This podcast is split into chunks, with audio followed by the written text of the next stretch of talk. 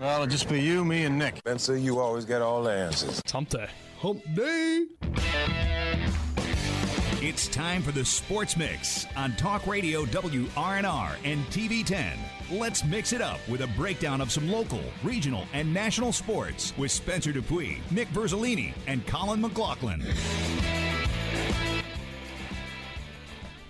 Good, av- good afternoon, everyone. We welcome you into this June 15th edition of the Sports Mix. Nick Verzolini alongside me, Colin McLaughlin, and Avery Newport. As tonight on Talk Radio WRNR and TV10, we'll have uh, Berkeley Post 14 Hornets baseball. And for the first time this season, and the show is brought to you in part by Brown Funeral Homes and Cremations, Robert Fields and Sons, a family-owned full-service funeral home that has proudly served our area since 1880. And with that, uh, they take on Leesburg tonight, and we'll now welcome to the program Tripp Tobin, the head coach of uh, Berkeley Post 14. Tripp, how are you doing today? I'm doing good. How about you guys? We're doing well. Uh, so your season is off to a pretty good start. You guys are five and two to begin the year. What have you kind of seen from the team so far? And I know uh, made it to the championship game in your last tournament, but came up a little bit short. Yeah, we came up a little bit short in Morgantown. Um, I think we learned a little bit about you know our pitching staff and and the, their capabilities on um, you know when we short start them and, and try to save. I mean that's something they weren't quite used to throughout the season. So trying to uh, short start them was sort of a something that we learned there as a coaching staff. I think we made a little mistake as, as a coaching staff. They're thinking that we could you know throw some guys on um, Saturday, thirty some pitches, and then you know bring them back uh, on, on that sort of rest, something they weren't used to throughout the season as they would generally get a start, throw their pitches, you know, 70, 80 or the max, and then have their rest.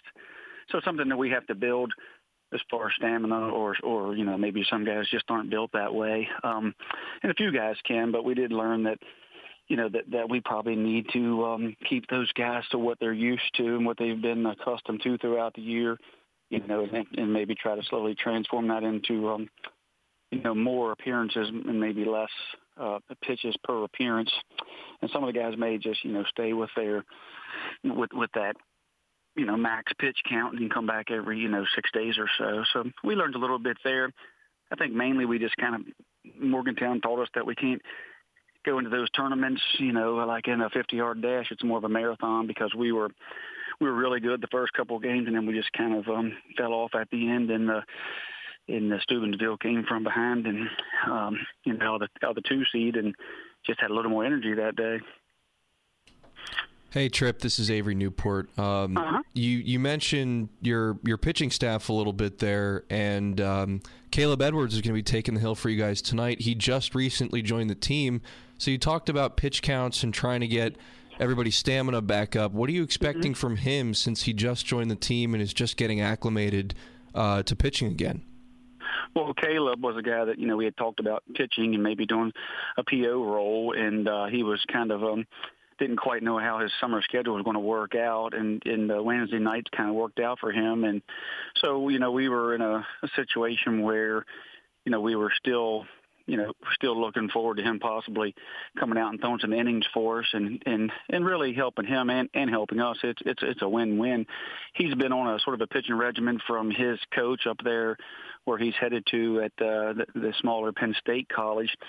So he has been working out. He threw his bullpen yesterday. Looked really good. Looked really strong. He's got a summer job, you know, as most of these young men do. So, you know, I expect him, you know, for you know Sam Walls, who's a great pitching coach you know, to keep an eye on him, talk to him every inning, and just see where his stamina is at. Um, I don't expect, you know, I can't say for sure, but I don't expect him to go, you know, you know, uh, max pitch. We're looking to get Daquan, you know, some innings he wasn't able to get with us over at Morgantown. We've got uh, uh, Hartman back, and he needs to probably see an inning or two as well. He was away last week, so you know, we'll work them guys back in. Uh, you guys may not know, um, we're playing nine innings tonight, so we're going to have lots of innings. You guys get it, get to get to charge Hornby a little overtime, maybe. I don't think he'd be happy with that. But uh, who has really led your team here so far this season? Well, I mean, when you look at leadership, of course, you know, um, Weber has, has brought, you know, some of that leadership and some of that maturity in. Um, you know, Camion, who came back from Davis and Elkins, has a very quiet uh, leadership about him. But, you know, when you look at uh, some of the, the high school guys that are, that are, you know, it's unbelievable what, what somebody like Colin Reed can do as far as his baseball IQ and, uh, you know, helping the guys, you know, pick up pitches. You know, we guy in Morgantown was, or excuse me, Steubenville was tipping his pitches, and I think you know a couple of the guys, Reed and Jack, were able to help the other the other young men. Um, you know, just the nuances of the game in that part of as far as leadership goes. You look look to those guys. Um, you know, Chase Herndon has just quietly done his job, went up there and embraced the leadoff spot. A lot of people don't like to do that um, you know, when he when when he fails or when they what they consider a failure or when he has adversity, um, you know, when the mound or, or at the plate, you know, he gets back and gets his stuff uh, put away and gets ready to get in the field without a lot of um, drama that comes with it at that age. Sometimes they like to go in and carry on and make sure everybody knows that they're not happy about their uh, you know their moment momentary failure. So those kind of guys, you know, they really they really uh, pick the team up. You know, Ty Broughton, who's not uh, who's been who's been um, splitting time catching some of the Washington pitchers, and then and then he also has a lot of time games where he doesn't play at all. But just a great kid to have on the bench um, with you, beside you, ready to go anytime. You know, warm pitchers up. He he understands the game and you know, he's calling defenses, talking to me about what we should and shouldn't do here, and just a just a great group of kids. And I could go on and, and name them one through eighteen, but um, that's a few of the guys that have really stepped it up. And and and Sifford, uh, Landon Sifford pitched, played second, caught, and played left field over the weekend. So he's a guy that we can count on to do just about anything as well, and uh, he embraces his role as well. And then I can't leave out Trevor Bohr. He set most of the tournament. Threw him on, I think, Friday night against Morgantown. Then he sat all day Saturday, and I sat through the semifinal, and there he was, giving his team a chance to uh, to win against Steubenville. Come in off the bench uh, when when uh, Dylan Dylan short started. He had a little arm stiffness, and he come right in off the bench. You know, so he's always ready. Always he's in he's in an awkward role, but um, just just a great kid to have in that role. And uh, Tripp, this Leesburg team that you guys are matched up with tonight have uh, several players going on to play Division One and uh, just college baseball in general. So, uh, will be a really good opportunity for your guys to go up against some great competition. Yeah, they were some of the best competition we've seen last week. I mean, a lot of people are going to tune in and think, looking at this EPAC All Star team, they call it, and think that they're going to, you know, just be able to roll most teams. But um, that team there is going to be one of the better teams we face this, you know, in, in out of conference in uh, on our schedule. So, um, and that's the good part about summer baseball. We get to see a lot of competition. We get to gauge ourselves against some of the best competition. I think we played them last year three times. Uh, they got us two out of three. Got us pretty good one time. So um, they hit the baseball. I mean, they hit it, and um, and they, they like coming to P.O. Faulkner, and uh, they're they're a classy bunch, and, and they play uh, they play the game the right way. So uh, you guys are going to see some some really good baseball tonight, I believe, out of both sides. Let's now uh, get into pitching. A lot of depth for uh, your team. How much has that uh, benefited your team early on? Well, Ben, I mean, certainly we went over in uh, Frederick and we faced a, a D1 commit over there, and you know, and a big left-hander, and Braden Stottlemyre and Colin Reed were able to um, keep them down to two run guys into extra innings, and then we came back and had Stevens and a couple other guys, Drew West, and and uh, you can name them across the board and give us an opportunity to really get after them. But over the weekend, you know, we we did come up a little stiff. A couple arms weren't weren't accustomed to that, like I say, that short start, and uh, you know, we had expected that possibly Stottlemyre would go against um, more, or excuse me, Parkersburg on Sunday and follow him up with Reed, or depending on the you know the lead or, or not, who we would follow there, and then we would have you know Dylan uh, Stevens and and uh, all the other guys ready to go. But um, some of the guys just weren't ready, you know, for that uh, two days in a row pitching. Dylan um, Dylan came off the mound in the third inning with some with uh, some tenderness, and um, you know, when we tell the kids, hey, if you feel anything, you know, these games, these depending on first round games, uh, seeding games, championship games, that's the summer baseball, and the last thing that we want to do is, is some type of injury. So we're, you know, we we have them ultra cautious there. So could he have gutted it out? Would it have been the championship game of the regional or something, probably, um, but it just wasn't worth it there. Same way with Colin Reed, he come up a little tender. So as you see, Colin on Sunday he, he DH'd, and then we kind of kind of hoped he would get come in play some first and just uh, and just really watch his arm. So those two guys were slated to pitch multiple innings on Sunday and just had a little tenderness from the five games. So we pulled back there, and uh, hopefully we can learn from that and move forward. Both the guys yesterday at practice were pretty much back to 100%. Both felt good. I think it's just a little what, what we call in baseball tendonitis. It sounds really really bad, but it's just a little bit of overuse. And um, you know, like again, with having a guy like Sam on the staff, it's just awesome that he can um, you know let those guys know that it's okay.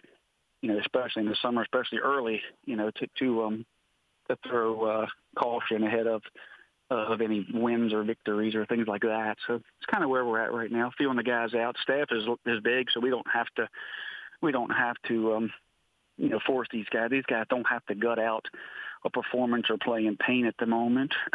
Hopefully, never. We don't ever want to do that, but certainly wasn't a time right out of the gate first tournament to go out there and show how tough you was and then end up, you know, out for the season or out for multiple weeks. All right, Tripp. Thank you for joining us here on the show mm-hmm. today, and uh, looking forward to the game tonight. And good luck tonight. All right, thank you. See you later. That was Tripp Tobin, the uh, head coach of the Berkeley Post 14 Hornets, as we uh, get set for their game tonight. Definitely looking forward to see all these guys together on one team, and uh, this Leesburg team seems pretty talented, Colin. So should be a fun uh, game to watch tonight. Nine innings as well, so yeah, I'm looking forward to uh, getting to announce it tonight, and you guys can uh, tune in on Talk Radio WRNR or on TV10 or our YouTube page, WRNR TV. First pitch at 7 p.m. Pregame will start at 6:40 p.m. All right, well, that will do it for this segment. This segment of the show brought to you in part by Kent Parsons Ford in Martinsburg. We became number one by making you number one first. Visit them online at parsonsford.com. When we come back, we'll talk uh, football. We got a few different things to talk about in the NFL. That's coming up on the other side of this break. This is the Sports Mix on Talk Radio WRNR and TV 10.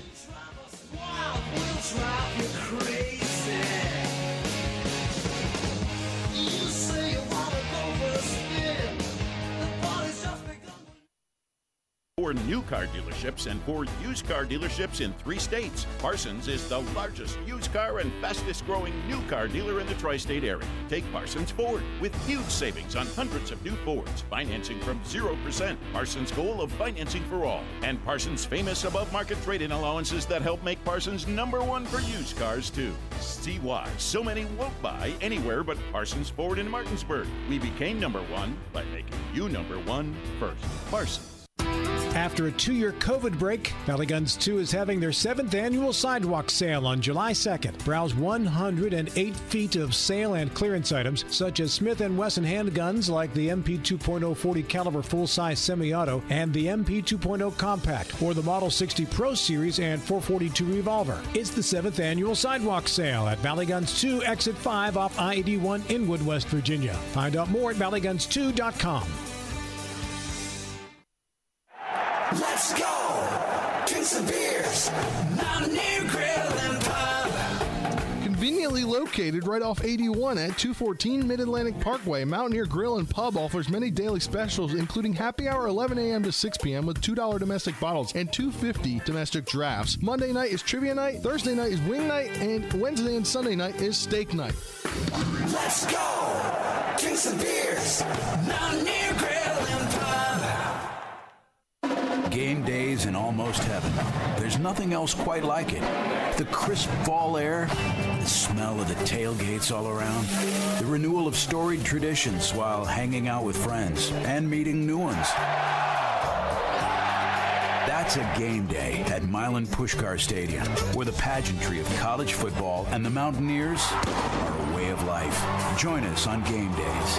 Buy your season tickets today at WVUGame.com. You're tuned in to the Sports Mix with Spencer and Nick on Talk Radio WRNR 106.5 FM, AM 740, and TV 10.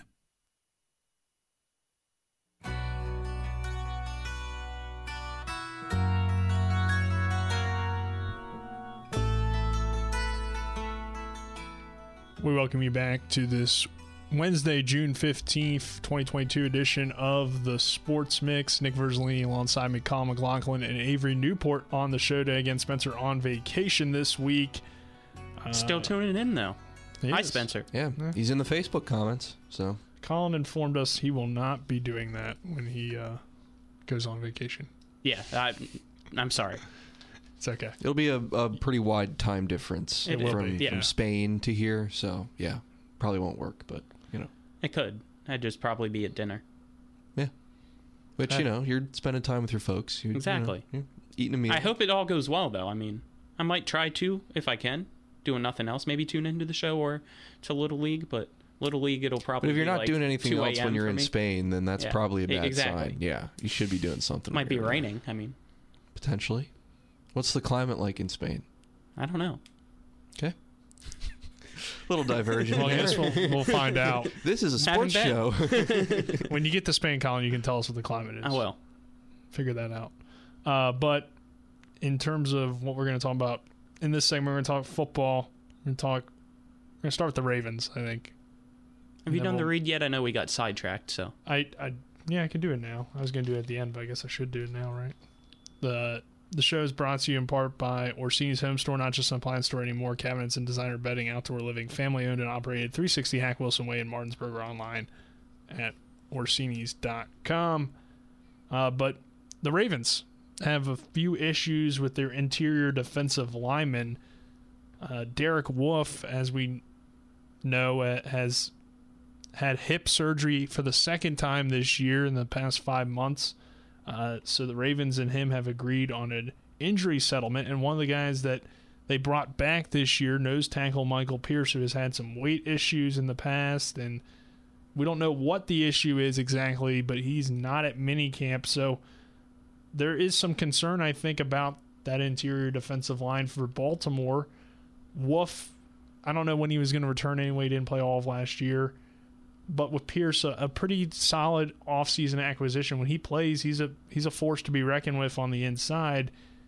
And if it is a weight issue and not maybe just like a personal issue with something off the field, uh, that would concern me about the Ravens because I think Calais Campbell's aging. The D line, all of a sudden, while it's been pretty solid over the years, I think is definitely opening up some holes. And uh, this team has struggled to pass rush. If they can't stop the run due to the inconsistencies of the defensive line, the defense, yeah, they have a great secondary, but what else do they really have in place there?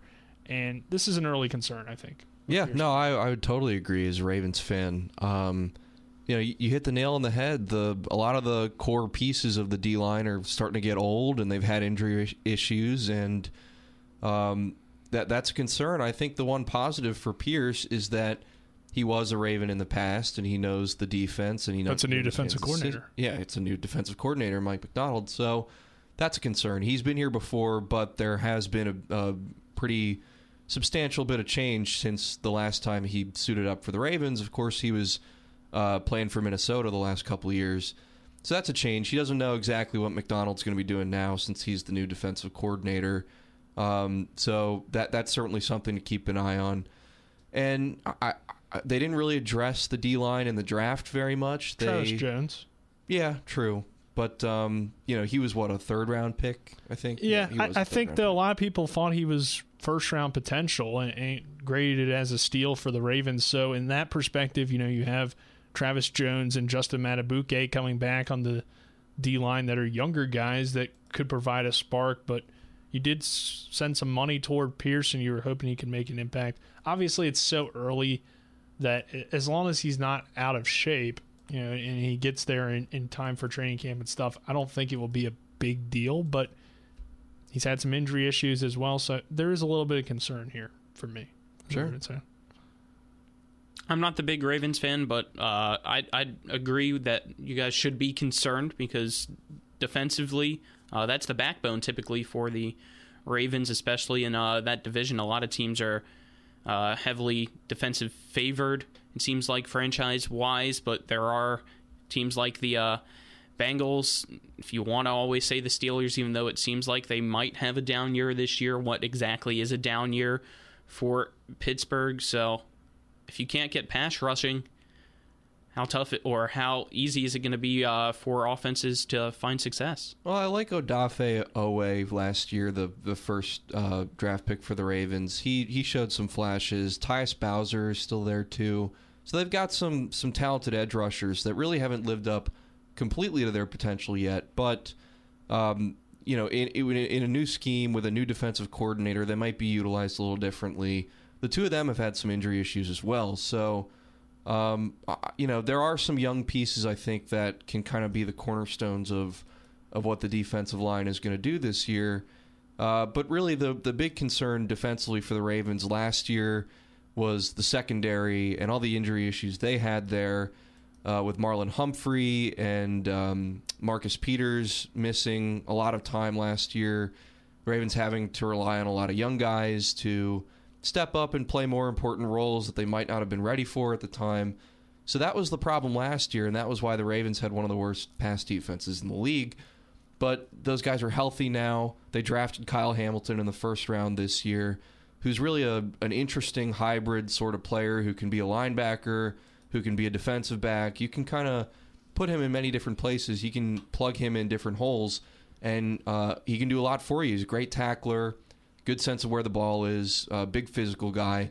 So I think he can kind of uh, fill in a lot of those gaps, and he- he's got some pass rushing potential as well. I mean, again, he's a big guy, 6'4", 220. He's got a good build. So, you know, I- I'm interested to see if Macdonald uses him as maybe like a surprise edge rusher in some in some packages, or they, you know, I, I think these hybrid players are starting to become uh, a new thing that NFL defensive coordinators are trying to utilize more because he's a big dude, he's an athletic guy, and there are a lot of ways you can use him. So maybe if the D line is a little thin, if they're missing some guys on the interior, uh, maybe pull Hamilton down, see what he can do on the edge. Maybe put him in more of a linebacker spot and throw defenses off that way. That, that, I think that could be an interesting uh, strategy if if the Ravens ever want to use it.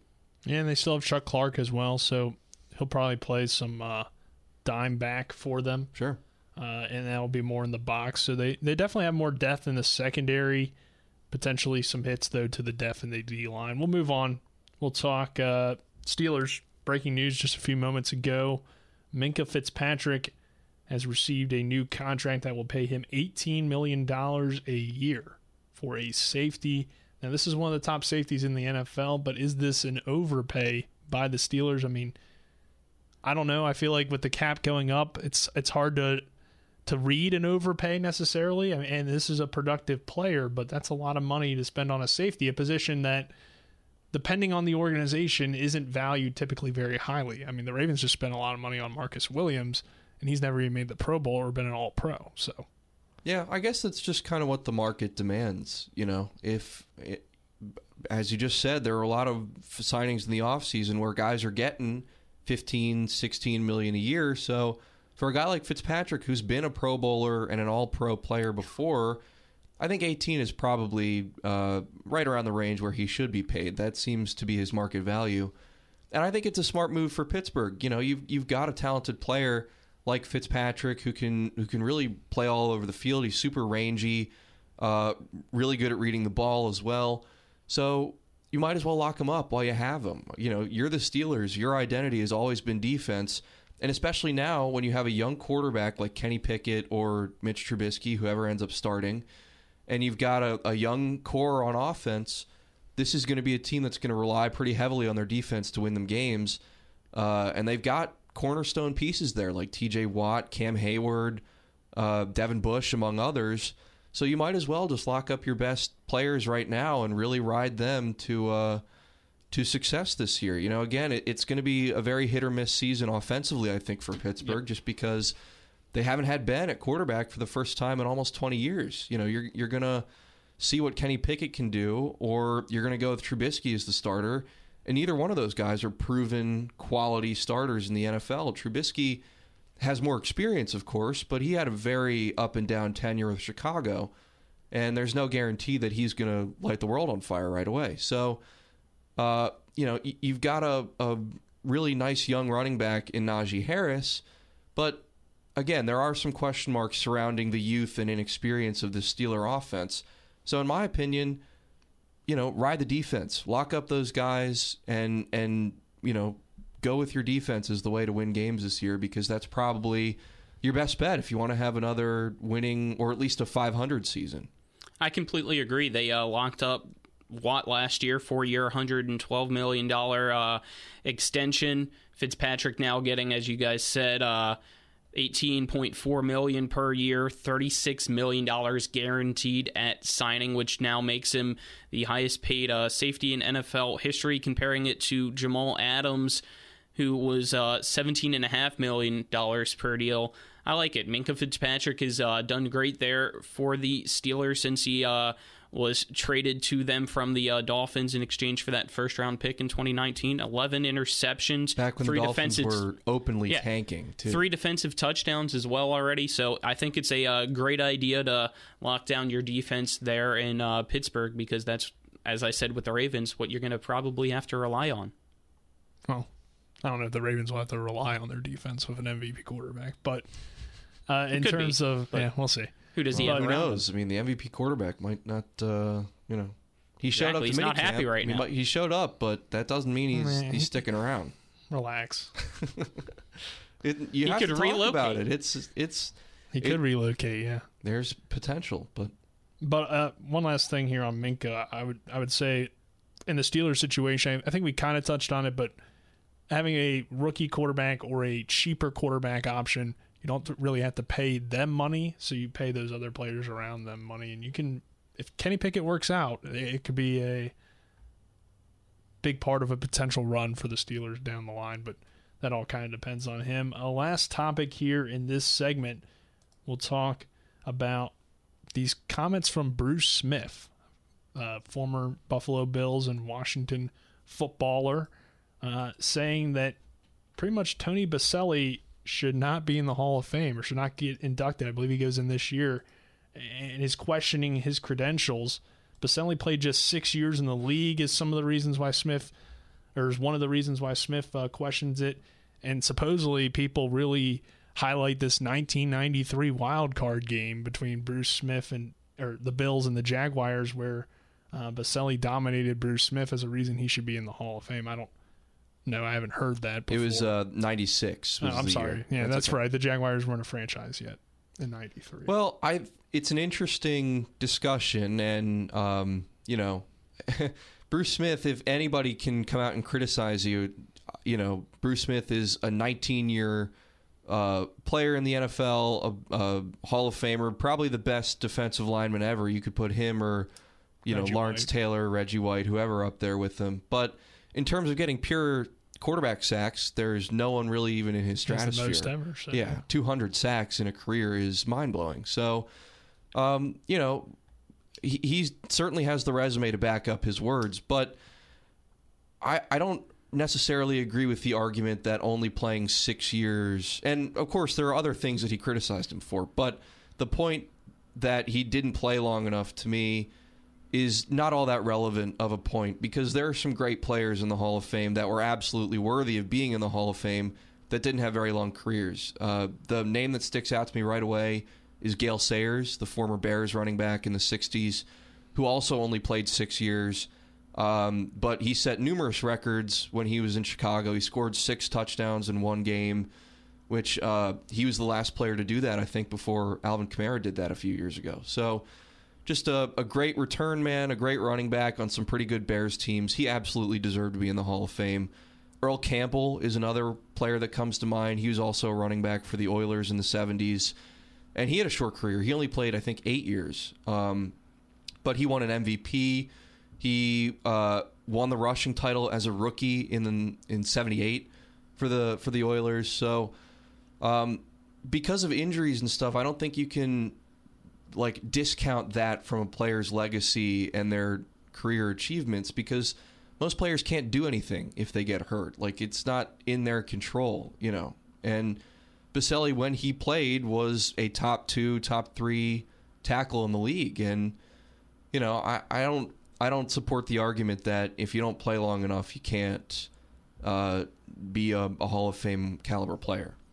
To me, just reading the article right now, at least the way they worded it, it seems like uh, Bruce Bruce Smith's kind of just still upset and has beef uh, with the fact that Boselli dominated him in that playoff game. That's his uh, reasoning as to why he thinks he's getting in is because of that one playoff game, and he says he shouldn't be because, as you said, the shortened career, as well as he didn't have to protect the blind side because he had a left-handed quarterback. Mark Brunell, that's right. Who, who cares if he was good? He should be in. Yeah. Well, look, I mean, the guy. I don't get this argument. Like, the guy played six years and he was an All Pro every year he played. Yeah. That's that's argument enough, I think. Like, and Bruce Smith, I don't know why he's coming out and attack. Sorry, Nick, Does- but uh, what, was it somebody just like asked Bruce Smith like in a bar or something like? Do you Yeah. think Tony Boselli should be in the Hall of Fame? Like, it's like I'm tired of hearing about Tony Boselli in he put it on 1996. Instagram. where did this come from? Like, Bruce Smith has enough of career accomplishments. I don't understand why he's so fired up about this right now. It, it's that's why I just brought it up on the show because I thought it was just a funny topic. Like, why does Bruce Smith want to take away somebody's achievement of Why making the care? Hall of Fame? Yeah. I I thought the Brunell point was kind of interesting, but I don't really agree with it necessarily. I mean, Yeah. right tackles get into the Hall of Fame if you have a right-handed Exactly. quarterback. So, what's really the difference? And if he dominated you, he must have been at least pretty good on one day and probably pretty good most days. Uh, but I think that does it for this segment of the program. We'll take a uh, two-minute break. On the other side of that break, we will uh, get into the Stanley Cup, along with some local news in terms of Washington sports. That's coming up on the other side of this break.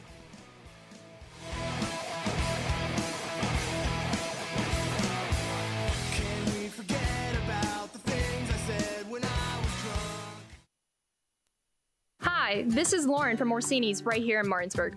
Grilling is not just for the boys. We are a Platinum Traeger dealer carrying the Pro Series all the way up to the Timberline Series. We have every flavor of wood pellets along with accessories, rubs, sauces. Not just Traeger, we carry Utz, Meat Church, Lanes, and Dizzy Pig. We also carry a full line of Yeti products. Orsini's has everything to complete your backyard. Visit us at 360 Hack Wilson Way or at Orsini's.com. Ever try to collect on an insurance claim? Perhaps a homeowner's claim, auto accident, or fire? Insurance companies collect money from you for protection should something bad happen. And when it does, they don't want to pay, or they offer too little. At Mansion Ferretti, we have an attorney who worked defending insurance companies and knows all the dirty tricks they play to deny or lowball your claim. Call us today for help in getting what you really deserve. Mansion Ferretti, when you need justice. Advanced technology, compassionate care. That's what you get with WV Medicine General Surgery. Our expert team of board certified surgeons at WV Medicine Berkeley Medical Center and Jefferson Medical Center combine state of the art technology with patient centered medical care. With three convenient locations, WV Medicine General Surgery offers a variety of robotic and laparoscopic surgery options featuring revolutionary treatments resulting in better surgical outcomes and quicker recoveries. For appointments, call 304 596 2150. Do you need a place to go for a quick tobacco, soda, snacks, cigarettes, or beer run? Well, then you're in luck because Enter and Exit has convenience without the cost. Enter and Exit right off Route 11 is located at 31 Meadow Lane in Martinsburg and soon to be opening in Chambersburg, PA. Enter and Exit is open Monday through Saturday from 8 a.m. to 11 p.m. and Sundays from 9:30 a.m. to 8 p.m. For great convenience without the cost, stop on into Enter and Exit today. Now, back to the Sports Mix with Spencer and Nick on Talk Radio WRNR 106.5 FM, AM 740, and TV 10.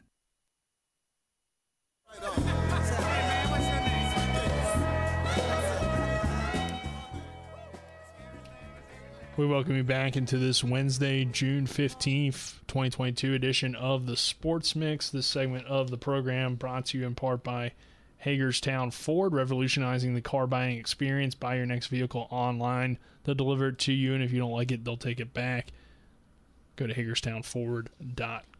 I'm liking the new music choices that we're getting here, Colin. I- on I the try. board. Yeah, we're, we're getting some variety. Got to mix things up on the sports mix. Yeah, hey, it's the sports mix. It's in Exactly. the name. Yeah, I like Are it. Are you saying that Colin should run the board maybe all the time? I no, I'm not saying that. That's No, what you're but, implying. Um, you know, I, I'm I'm just trying to show him appreciation for just throwing. I Something appreciate different the in there. appreciation. Yeah. I'm just reading in between the lines here, but one guy that won't be in between the lines for a little bit. Hey, Stephen Strasburg going on the Oh. 15 day That's a segue. injured list. We'll start with him because he's more local than the Stanley Cup, and I don't know how many takes Avery and I have really on the cup. But uh, Strasburg to the injured list again. Really, just an update here. I mean, we knew he was hurt. We talked about that the other day on the show, but now going on the 15 day IL, and it, it sounds a little bit better than what we might have thought originally uh, for Stephen Strasburg's st- status. I, you know, it brings into question to me why they even started him last week in the first place. If he was Mhm. just going to go right on the IL again. I mean, they didn't know that.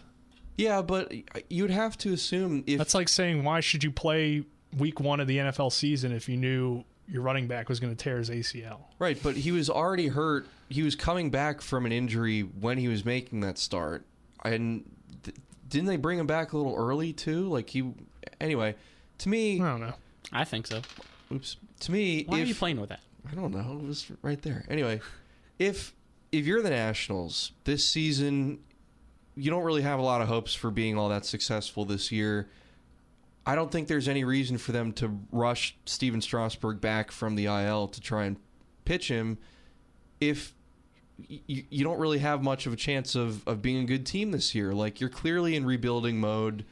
Uh, Strasburg is one of your better players in franchise history, so maybe the the thinking was if they brought him back, it would bring some goodwill with the fan base, and you know more people would be tuning into games and whatever, and and that's fine. I understand that, but uh, it you know why risk it? Why risk the guy getting injured and spending more time away from the team again if you're not a competing team, if you're not going to be a playoff team this year, I think personally, just let him have the rest time that he needs, let him have the recovery time that he needs, and worry about developing your younger pitchers because this is not, again, Yeah. I don't mean to hammer this point home so much, but if the Nationals were in playoff contention this year, then yeah, I would understand probably trying to get Strasburg some more major league reps again, but where your team is right now, I think that is an important factor in you know deciding who gets to play and when they get to play. And this Nationals team is not a playoff team right now. And I think you're probably better off as a team just letting him rest and recover.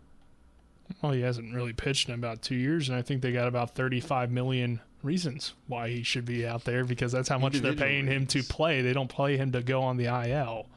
Uh, yeah, but if I mean, it says that, or at least Dave Martinez said that the injuries related to what ended his season last year, and Well- even though he's on the 15 day IL, they also stated that they don't know when he'll be able to return. So I wouldn't be surprised if he goes on the IL for even longer than 15 days. Well, I mean, ultimately, though, it's Strasburg's decision whether he plays or not. So I'm sure he felt ready to go out there and play. And if he felt like he was ready, why not have him out there? Because you are paying him. Like I said, you don't want to just have him sit out this whole season and have it be 35 million down the drain. Yeah, Spencer's saying that uh, he felt good, and so that's why they were coming him back. The GM and the, the medical staff all agreed too that he, he looked okay. So that's what Spencer's saying from the beach right now. Um, so yeah, you know, I guess if, if he's feeling all right, then it's not too terrible decision. But again, I, I think that the the What factor of- value does sitting him do for the franchise? Well, I mean, none, but it, it doesn't. But what value does? I mean, they're they're not really trying to do anything right now. They're not trying to win. They're not in a competitive mode. So what? It doesn't. if you're not hurt trying to win, you don't just shouldn't play any of your players. That's a little extreme. I mean, I uh, think, that's but- just how I'm reading into it here. I don't, but okay, but look, how many major league teams right now are not trying to win? Most. You you could make an argument for ten ish teams that are actively in tank mode, the Nats and the Orioles, frankly included.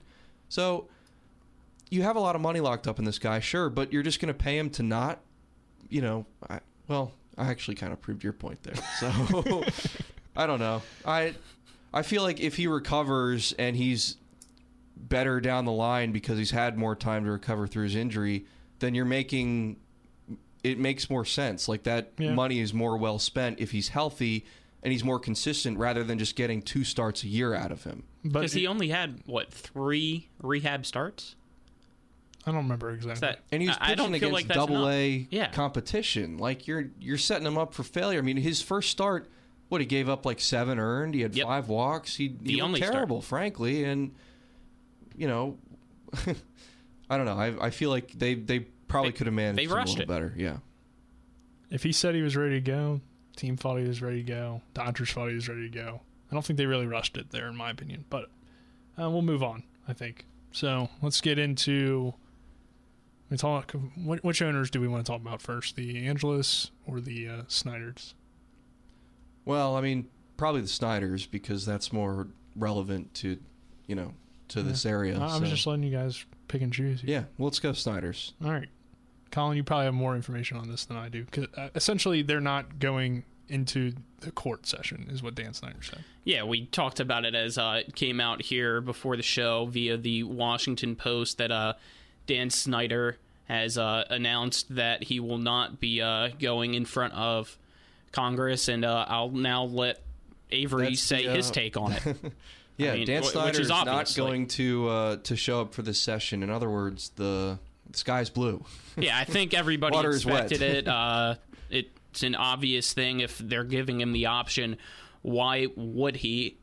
And obviously, as a fan, I'd like him to. So hopefully, it would help get him out. Yeah, I mean, he had no him and Goodell. Even though Goodell hasn't came out and said that uh, he probably won't go in front of them next week, I would not be surprised if he does follow suit. Again, it's not a criminal case. It's not like there, you know, there's a warrant or anything out for them. They don't have to show up. It's purely just for the legal process to see if they can try and get any information out of him.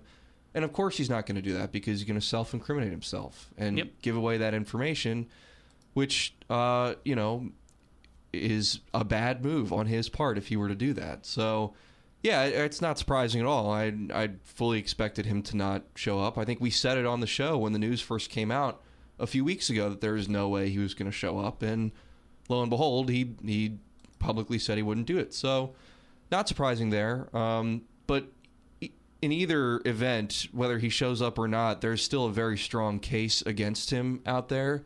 Yeah. And I think it was just kind of a wild, you know, we might as well try it sort of thing. Um, but there is a very strong case, and there's plenty of evidence out there against him for withholding money from the other owners and just all the other accusations that he's, you know, that are levied against him right now. So, Yeah, it looks bad that he's not, but he already looks bad, and it Anyway, would be yeah. worse if he actually did and had to answer the questions that he was going to be asked or on the stand refusing to a- or answer some of those questions would be uh, 10 times worse for him in that situation so makes sense for him not to we'll leave it at that Yeah, I think that pretty much sums it up. And then on the uh, Orioles side of things, Georgia Angelos released a statement today. It's available on the Orioles social media pages if you'd like to read it. But essentially, it's now kind of the opposite of what we thought initially. Uh, her and John appear to be on the same side, which initially we thought she was against John Angelos, and uh, kind of just more friction and tension in Baltimore. But the statement remains pretty much the same that the Orioles are staying, and that was never the intention. Uh, and this is developing into a very odd situation that the family that owns a franchise is debating amongst each other. I guess who really has control of the franchise. and it's all public now, which I think adds another wrinkle to it. Like it's very, it's all public knowledge. Everything that was alleged in the lawsuit is out. Anyone can read it if they want. And I think that makes it a lot more difficult because, again, this is a family. These are all, you know, this is a mother and her two sons that are fighting about all this stuff. And I think that makes it very hard for the three of them to just kind of sit down and work out their issues now that all of this is out in the open and everyone is speculating about what's true and what's not and you know what else is out there and all that kind of stuff and I think that it just that aspect of it is really making it a lot more difficult than it might need to be. Um, but with that with all that said it it's man this this story has just taken a lot of different turns because last week here we are thinking that John was this rogue actor who was you know assuming complete and absolute control over the team and was disregarding what everybody else was saying and was was hiring yes men. And all these accusations were being thrown out there that he wanted to move the team and he wanted complete control and was throwing the rest of the family out. And then here comes Georgia today who says no that's not true. Like John and I have been working in tandem. And from the the picture that that statement was painting kind of turns the the table a little bit. Now Louis is kind of the guy who, uh, according to the statement anyway, is kind of acting on his own here and is filing this lawsuit uh, with you know from his perspective, his mother was on his side, and now she's publicly coming out and saying, no, actually, you know, my full faith and support is in John for his leadership of the team, and that really just that's you know, it's crazy, really crazy. I feel like it's all he said, she said, and I just don't want it to uh, distract team wise being an Orioles fan and don't know too much about it on who to trust. As a fan, never liked the uh, Angelos too much, obviously, because the Orioles haven't had success lately, and a lot of people feel like it's because they won't uh, put enough money into the team. So until then, I'm just gonna do my best to ignore this, let it play out, and see what happens to the Angelos family because of it. Yeah, that's kind of how I am too. You know, just hopefully the Orioles continue to go in the positive direction I think they're going on the field, and this off the field stuff gets cleaned up. But uh, we'll take a break, our final break here on the Sports Mix. When we return, we'll make a prediction for the Stanley Cup, and we'll talk more Nats and O's on the other side of this break. This is the Sports Mix on Talk Radio WRNR and TV10.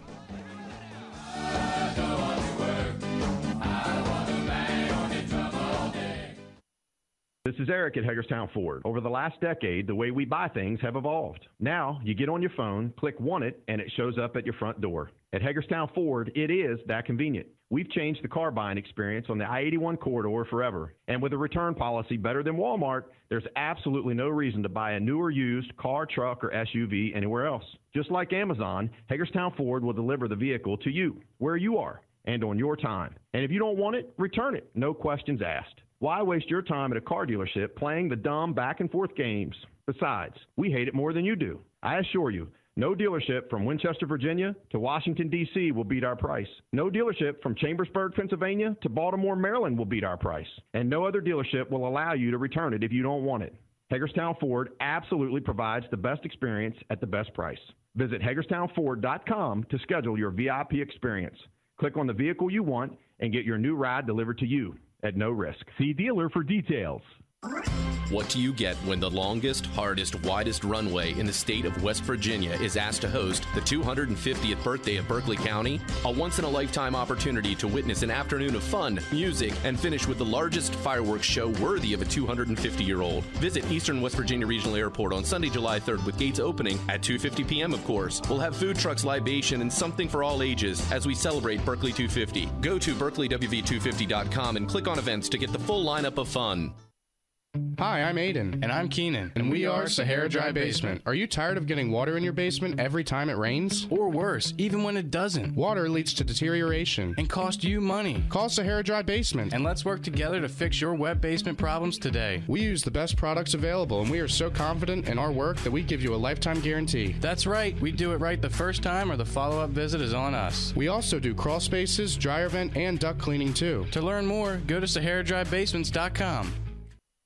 You're tuned in to the Sports Mix with Spencer and Nick on Talk Radio WRNR 106.5 FM, AM 740, and TV 10.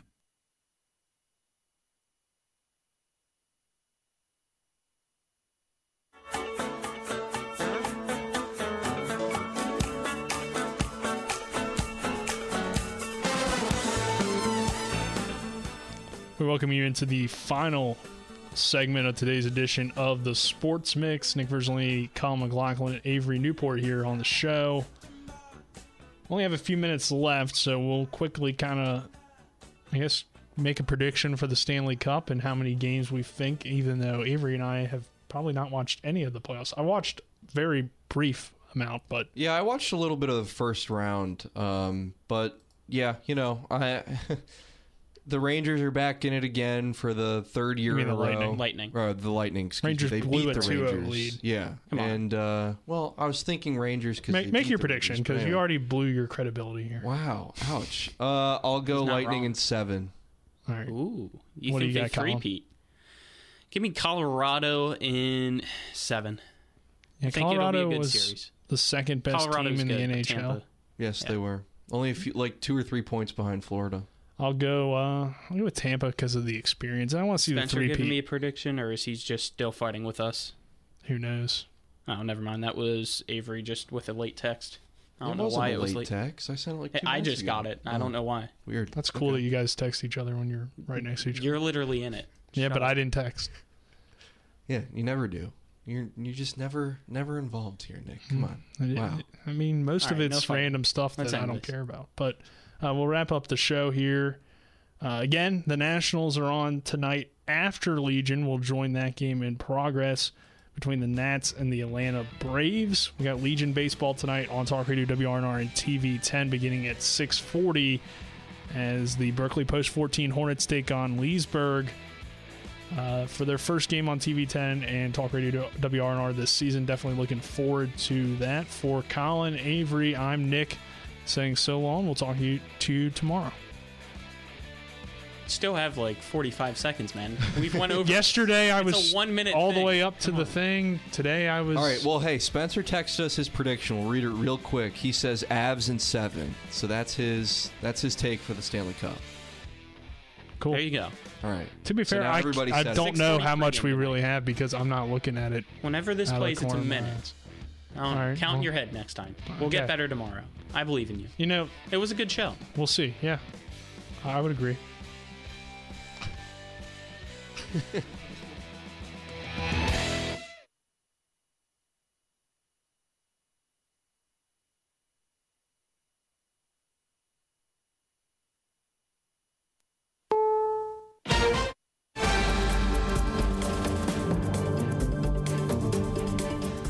I'm Peter King in Orlando. We should know how high interest rates will go after the Federal Reserve finishes its meeting in about an hour. The Fed is looking for that Goldilocks number, you know, the one that's just right. CBS News business analyst Jill Schlesinger. The Fed is trying to thread this very, very narrow needle. The Fed is trying to reduce